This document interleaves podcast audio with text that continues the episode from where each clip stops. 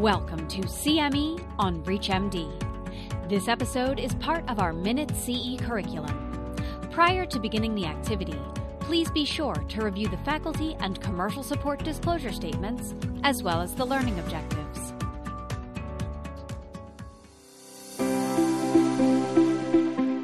Good afternoon, everyone. Hope you all enjoyed lunch. Uh, Alex Sherman and I are going to present together. Um, we originally had intended to do a live demonstration of cardiopulmonary exercise testing, but we had issues with getting equipment here in order to be able to do that. So, as an improvisation, we've had pre recorded video of um, cardiopulmonary exercise test, which we've tried to sort of weave in to the presentation. So, if you bear with us, we'll have sections of presentation and discussion and set little sections of video. And um, we're going through this first to show how we conduct the tests, what data uh, we focus on, and how we interpret that data.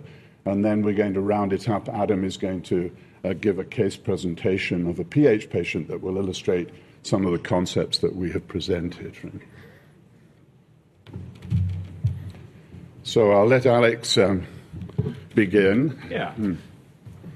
So, you know, when, when we're evaluating patients with pulmonary arterial hypertension or even just with, you know, dyspnea of unexplained origin and you're going through your diagnostic purposes, you know, as, as I think a lot of the other talks have alluded to, that, you know, getting sort of a dynamic assessment of exercise capacity can be really helpful.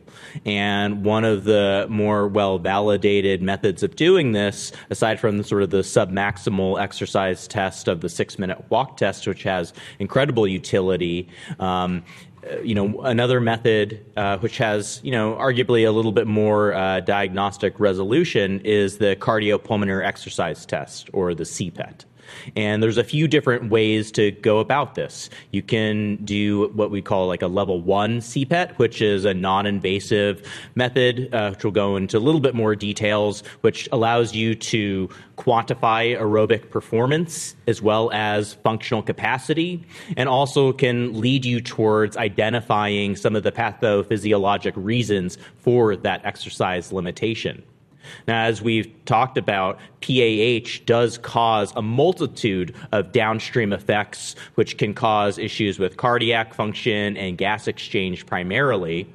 And um, exercise testing uh, is a nice way of sort of bringing together all of those different individual organ um, problems and having the body integrate them to produce work and actually give a you know a more real life day to day assessment of exercise capacity.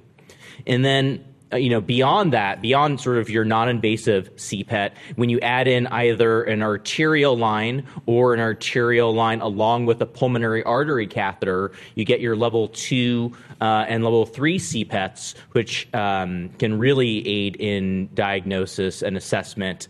Uh, not only of uh, pulmonary hypertension, but other causes of exertional dyspnea that may be, you know, confused for PAH. So I, I'll add that the the patient referred for cardiopulmonary exercise testing may already have a known diagnosis or several diagnoses, and the real question posed is, you know, what is the level of impairment because that has predictive value. Uh, and what are the specific pathophysiological limitations um, to the performance of exercise? Because sometimes, you know, those can guide a therapeutic approach. Um, so, after this brief introduction, we'll take a look at the exercise physiology laboratory. Let's begin by looking at the exercise physiology laboratory. Here we have a typical laboratory setup with a choice of treadmill and cycle ergometers, a metabolic measuring system, and various screens to display the data. Actually, in the UCLA Exercise Physiology Research Laboratory, we have a, an interactive screen where we can annotate the data in real time as the experiment continues. And in this setup, um, in the lab here at UCLA, we have had the option of treadmill and cycle ergometer testing with the metabolic cart positioned between them Um, and of course, there, there are certain differences between the two. I'm not sure we have time to discuss those, but in general, treadmill exercise elicits a somewhat higher maximum oxygen uptake. It's much more um, dependent upon patient body weight and gait um, and uh, coordination uh, than the cycle ergometry. So we prefer the cycle really for diagnostic exercise tests because uh, we have a more predictable relationship between uh, the, the pedaling and the work rate. So, in preparation for a cardiopulmonary exercise test, there's several steps that are, you know, really you know critical to go over with the patient and make sure that you're doing a reproducible study. Um, so, you know, of course, like any other procedure, it starts off with subject consent, where you're explain, as well as really pre-test preparation, ensuring the patient hasn't had any, um, you know, uh, tobacco use or caffeine to influence some of their physiologic parameters. So that comes about from explaining the test ahead of time. Of course, you're going to be monitoring for safety with um, ECG monitoring and vital signs monitoring to make sure that they don't have any acute issues. But in general, cardiopulmonary exercise testing is incredibly safe. Um, you know, the rate of serious adverse events is quite low, less than one in 10,000.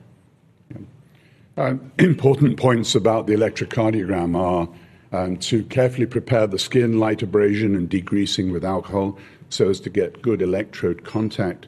But after that, it's important to snug down the leads and make sure that they're not swinging, they're attached to the belt, um, so there's no artifact on the ECG recording during the test. If there is, it can sometimes be quickly troubleshot. You can pin the artifact down to one or two leads, secure the leads, um, or even quickly replace an electrode um, if that's the issue making sure that you have an adequate patient machine interface is, is really important. You need to make sure that you're using the properly sized uh, either mouthpiece or face mask, that you have a completely sealed system. For patients who have facial hair, if they're willing to remove that uh, ahead of time, that certainly facilitates a better seal. If you're having some small issues, you can always use some water soluble lubrication to try to seal small holes but you know having leaks in your system can really uh, be detrimental to the quality of the data that you're getting. Uh, the factor of mechanical efficiency is um, minimized um, on a cycloergometer. I won't say it doesn't exist at all, uh, but much less so than the treadmill. However, it is important, you know, to have the saddle height right, set right for a particular patient, and you can either bring that level to the greater trochanter with the patient standing next to the bike, or have them sit on the bike um, with the, um, the foot in the, the, the, the pedal um, and make sure that there is a leg extension with an angle of about 15 degrees at the knee. That is optimal uh, for mechanical efficiency. and this is important because if you retest a patient, um, for example, to see the um, possible benefits of a therapeutic intervention, you want to make sure that the mechanical efficiency is the same uh, the next time you do the test on that patient. Now, I think before we start any exercise test, we really want to um, just take a quick view of the parameters of the test that we would expect if the test was going to be normal. And of course, we use reference equations to derive uh, normal values. Um, the most important, of course, and the central measurement that we make in an exercise test is maximum oxygen uptake. And that can be reliably predicted using just the age and sex of the patient. Um, we can use ideal body weight to convert a predicted VO2 max in mils per kilogram per minute into liters per minute, and that would be truly an ideal and normal patient. Um, the other reference values we have reference equations for um, predicted maximum heart rate. You often see 220 minus age, but the Tanaka equation, which is um, 108 minus 0.7 times the age, is actually a little better. It fits uh, real live data from Scandinavia. Um, ventilatory capacity is typically measured by doing a maximum voluntary ventilation maneuver. If you don't have that, you can calculate ventilatory capacity from an FEV1. And if you haven't measured the FEV1, you could always use a reference FEV1 and to calculate a, a reference ventilatory capacity. And VO2 max, maximum heart rate, maximum ventilation, they kind of set the scene because during the conduct of the test, we want to see whether aerobic capacity is normal, whether maximum heart rate is approached or achieved, and whether a maximum capable ventilation is approached uh, or achieved. You've been listening to CME on ReachMD.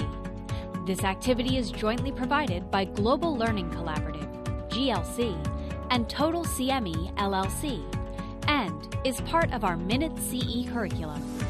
To receive your free CME credit or to download this activity, go to reachmd.com/cme. Thank you for listening.